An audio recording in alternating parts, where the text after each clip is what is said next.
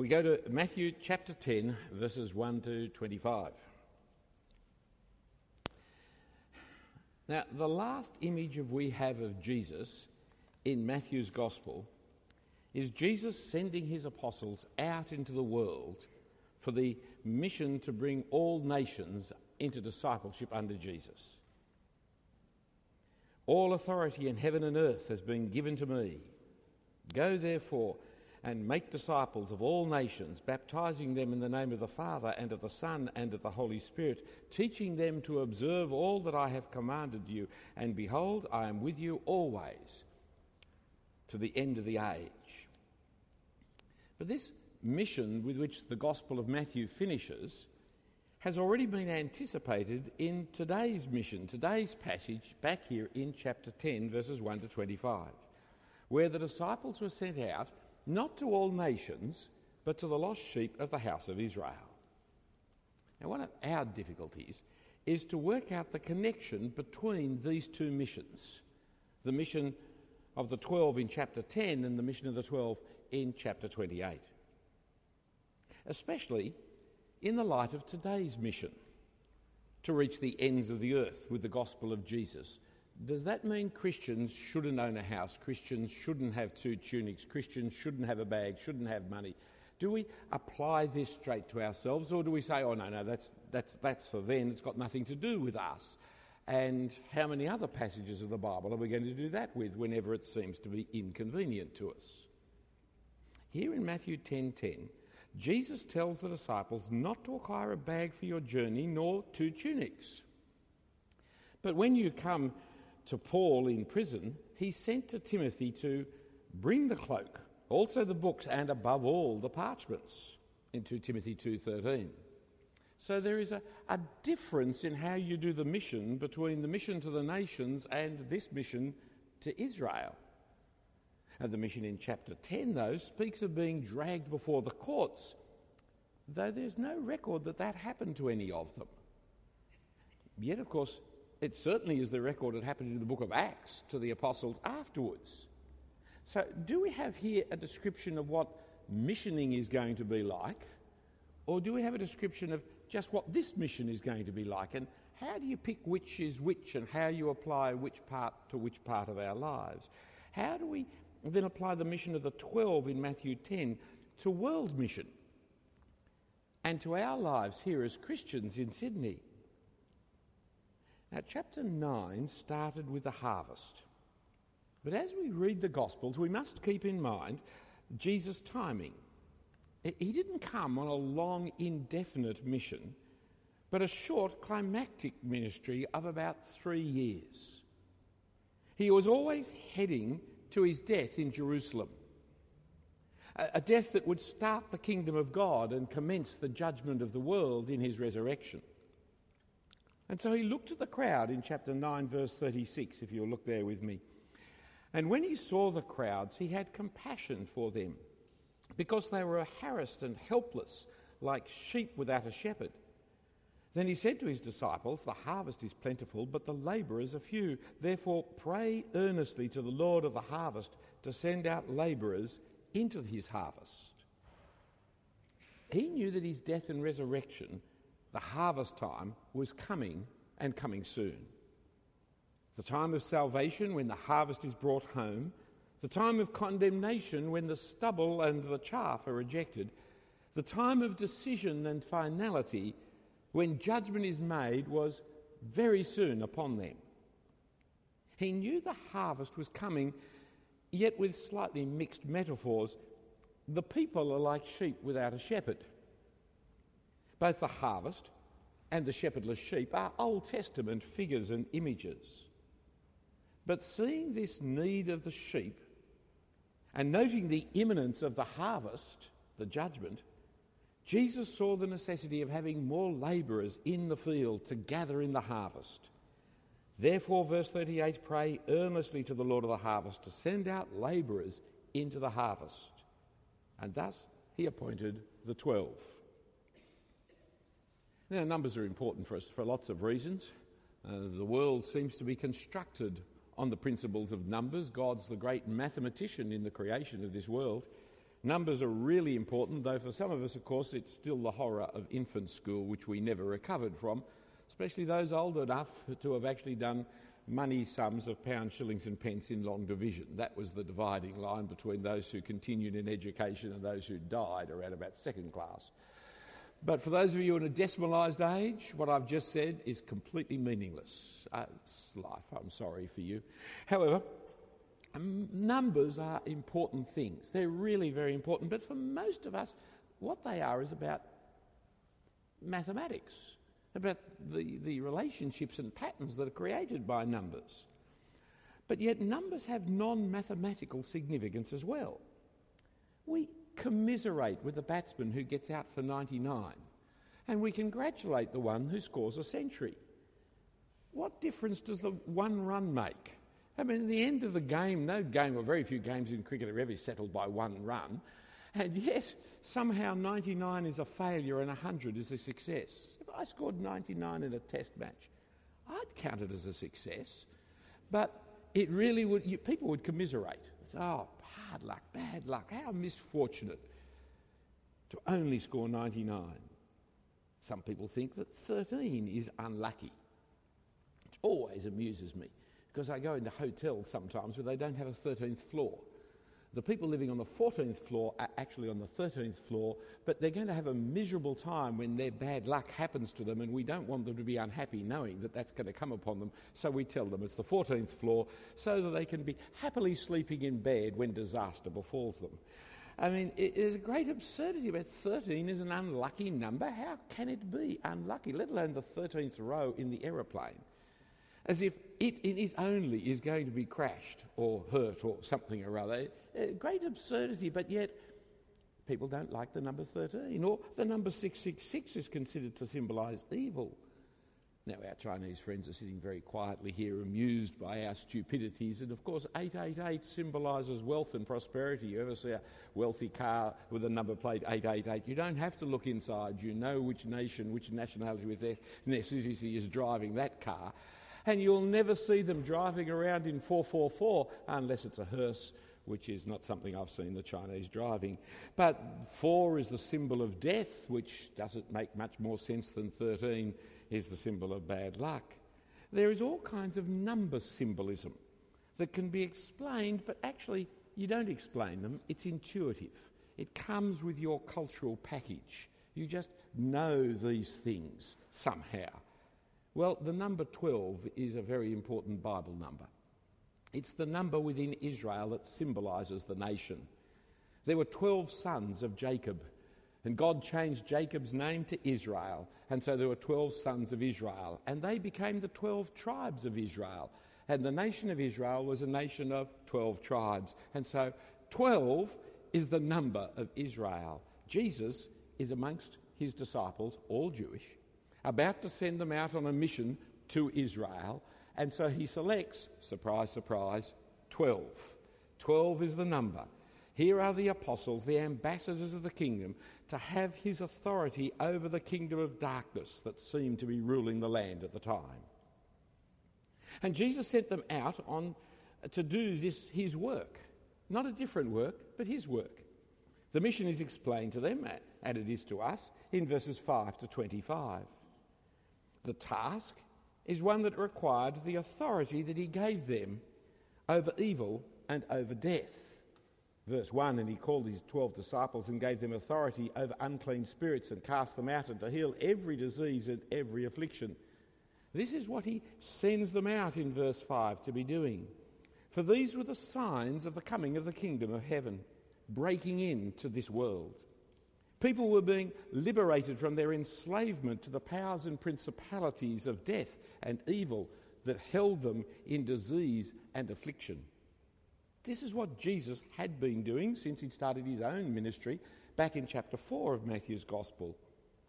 There were great dangers in doing this, that his mission would be derailed because people didn't understand it. Certainly the crowds didn't understand it, they just wanted the miracles.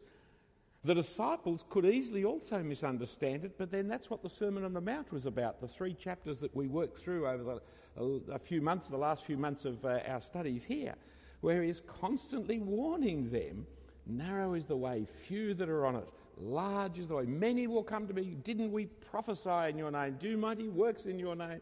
And I'll say, Depart from me, I never knew you.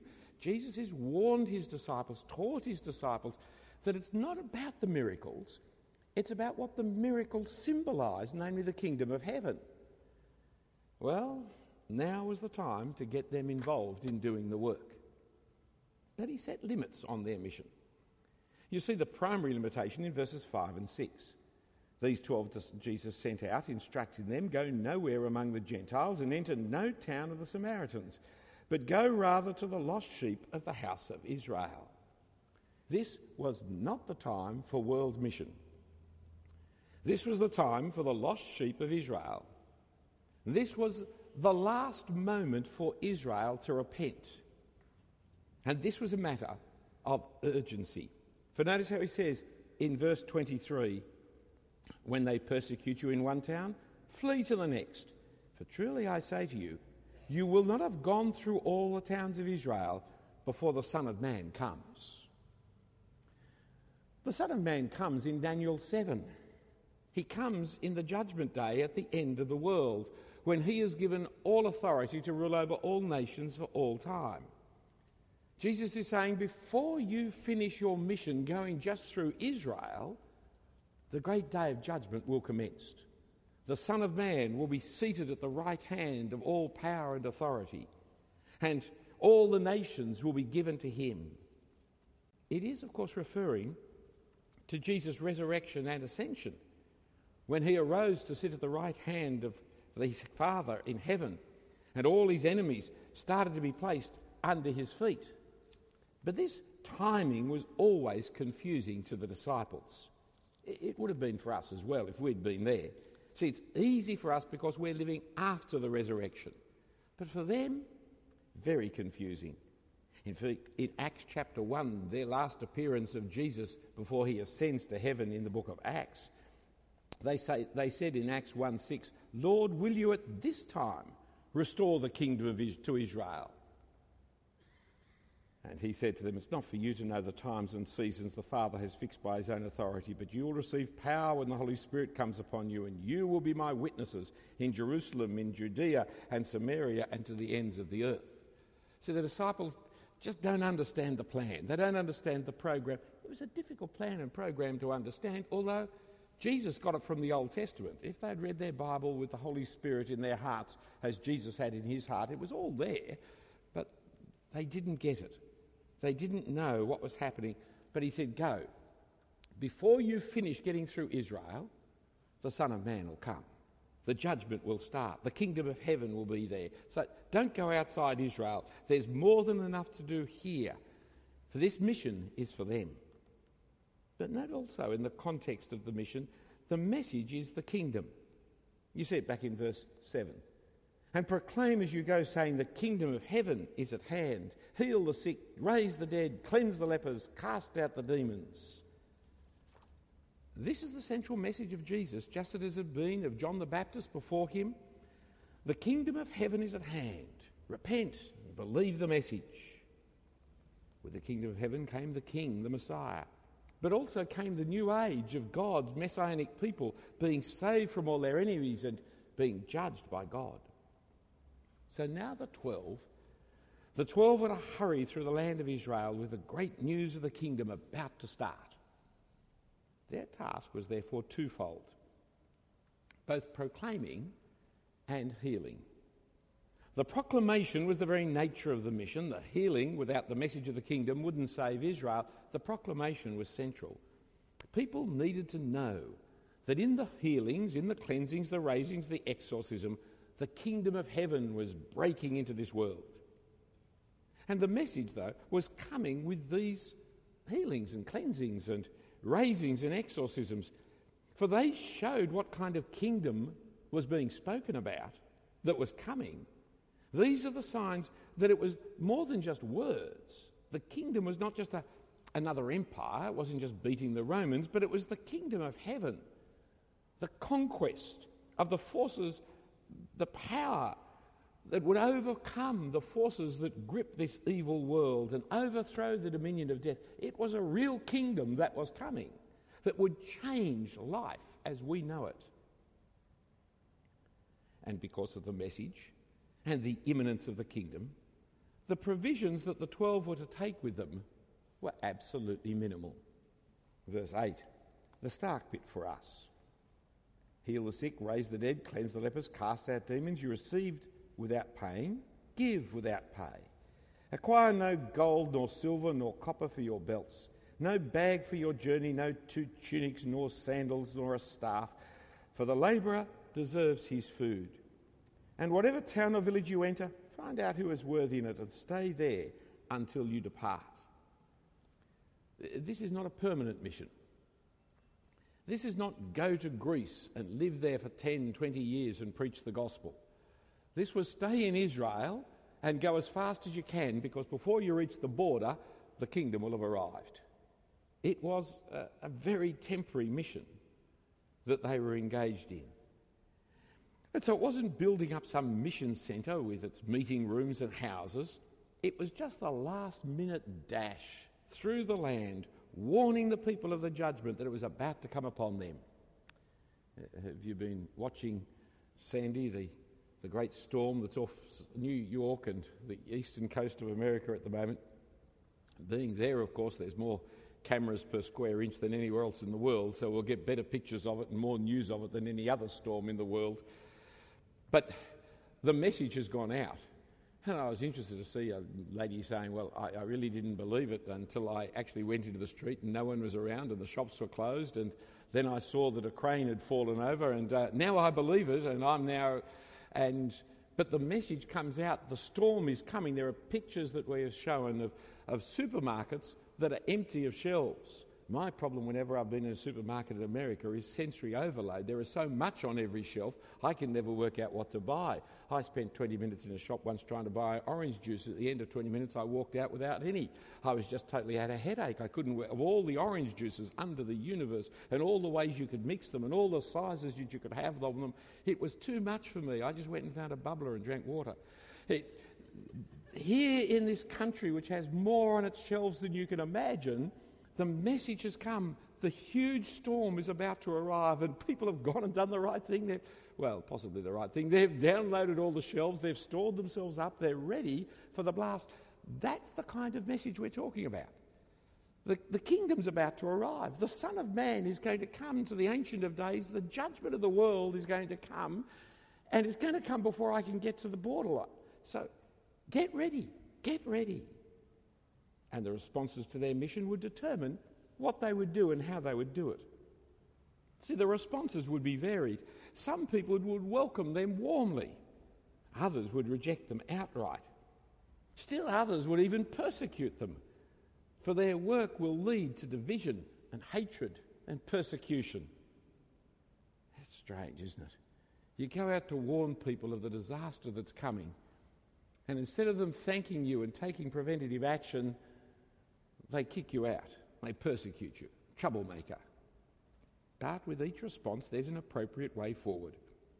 So when they're accepted and received, verse 12, as you enter the house, greet it, and if the house is worthy, leave, uh, let your peace come upon it.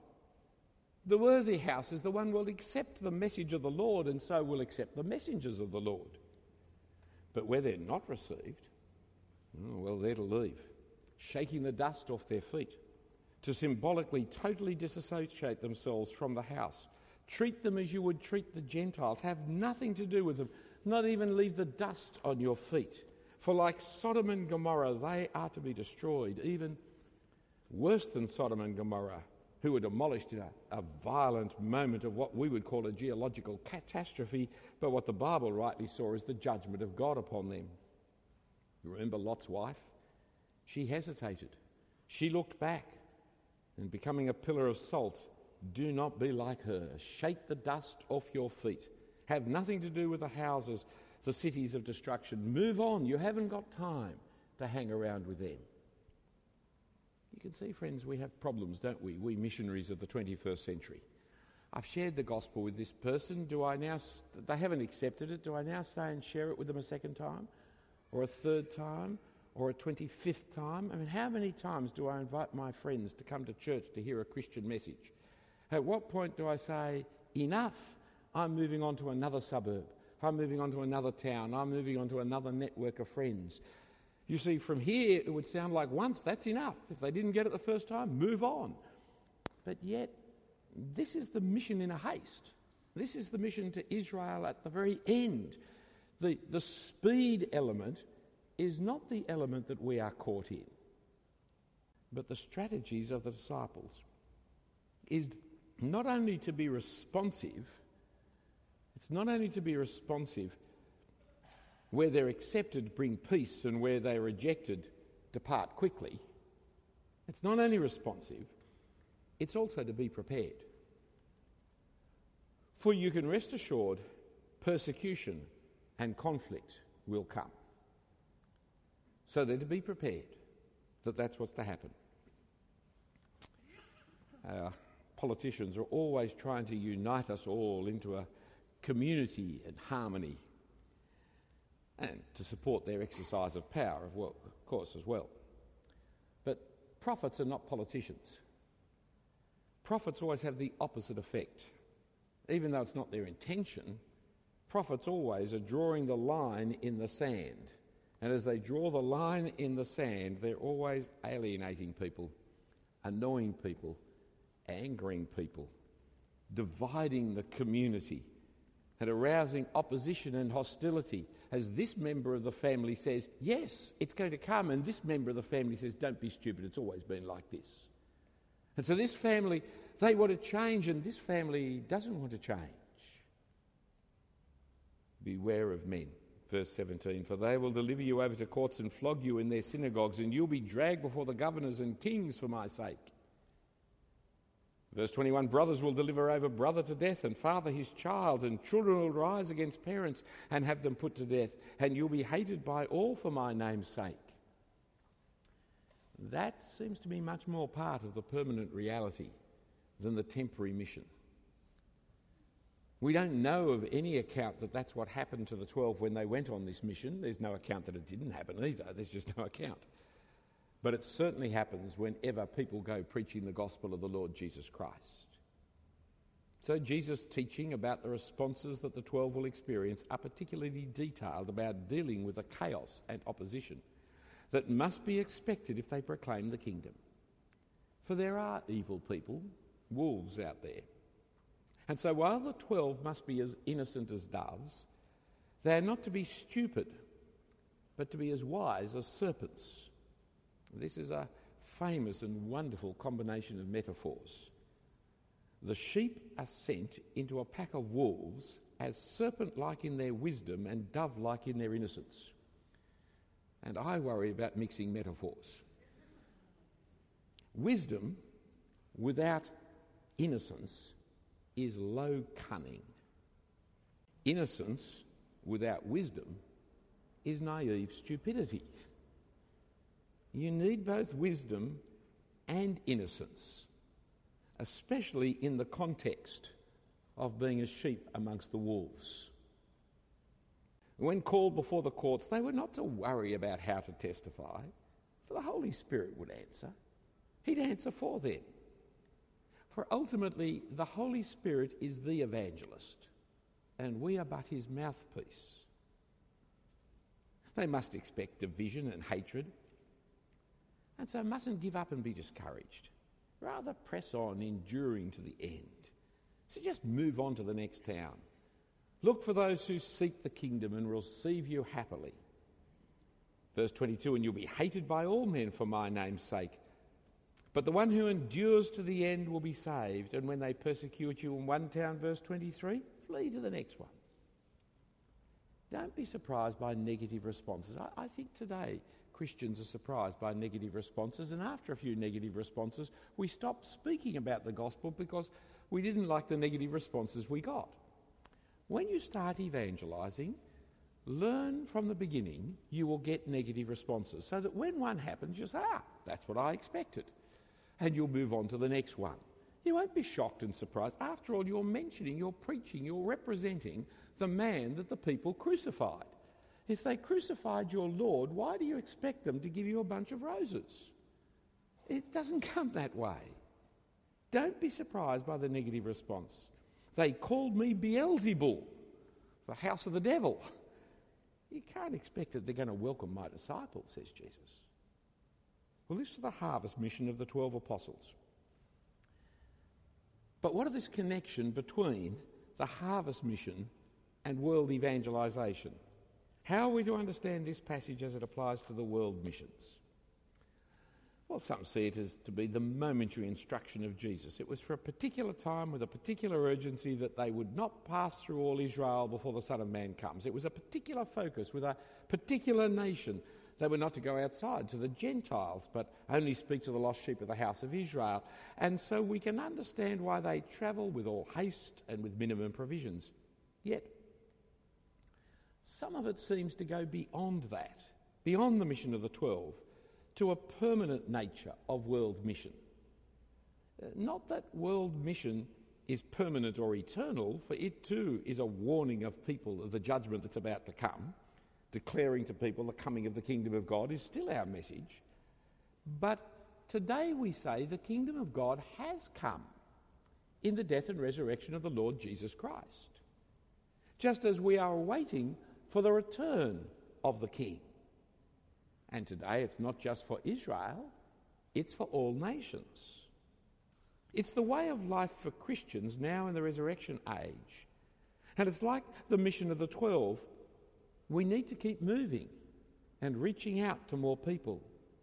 As the kingdom is proclaimed, we see different responses, some of which are wonderfully positive, some of which are dreadfully negative and divisive. We see divisions even within families, let alone within societies, and we see persecution abound. But yet, we are in the age when the gospel is not restricted to Israel, but is open for all the world. And not for some nations, but for all nations. And we are still the people of the Lord Jesus Christ, with responsibility to reach to the ends of the world with the great message of the Lord Jesus Christ. So there are some aspects of it, especially the urgency, which is not true of today and yet is true of today. We, we do need to speak to our present generation before they die and come to their judgment. And there are millions of them who have not yet heard. And so there's enough reason to to live simply, to carry little, in order that we may get on with the task that is before us and give generously to those who are out doing the work. So, what of us? Not our society encourages us to go quietly, not to cause waves, not to speak up on issues, not to talk about Jesus and God, certainly never to talk about the judgment or hell or people being in the wrong and needing to repent. That's really politically incorrect, isn't it? We're pressured to give up, to give up proclaiming the coming of the kingdom of God. And we're fearful. We're fearful of speaking the truth and then being dragged into court. Our names being dragged through the media mud, which is even worse than the courts. Friends, can I encourage you what Jesus said? Be innocent as doves and let us learn the wisdom of the serpent. For wisdom would teach us not to be surprised about the wolves. They hated our master, they called him Beelzebul. They will now, as ever, hate us.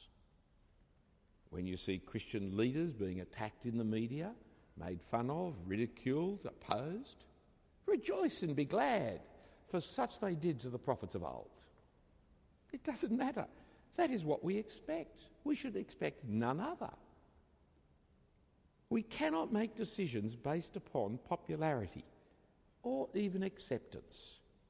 We cannot be in world mission and expect to be universally liked or even tolerated. But we mustn't worry about what to say under pressure, for the Holy Spirit is the real evangelist. He will speak the gospel message. Speak up. Do not be worried about being caught. Just speak the truth.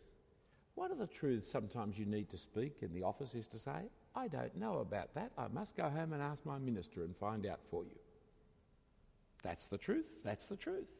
I don't have to have every answer to every question before I say anything to anybody. Just say the truth.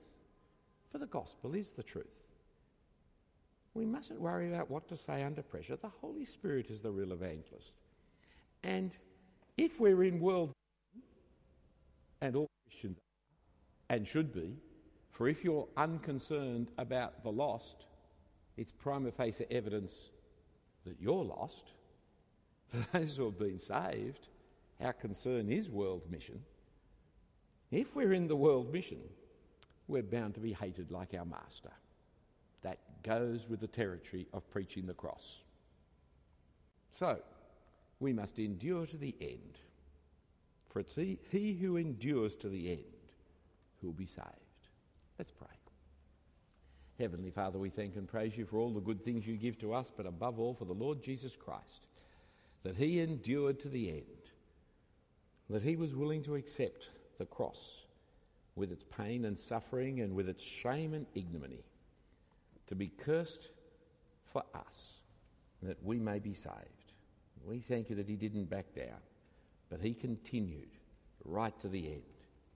Give to us, Heavenly Father, that faithfulness of the Lord Jesus, that we too will endure, that we too will not shrink back, but that we will declare the great news of salvation, that our friends and neighbours, our work colleagues, and our family might be spared of the awful judgment that is coming upon humanity and find their salvation in Christ, in whose name we ask it.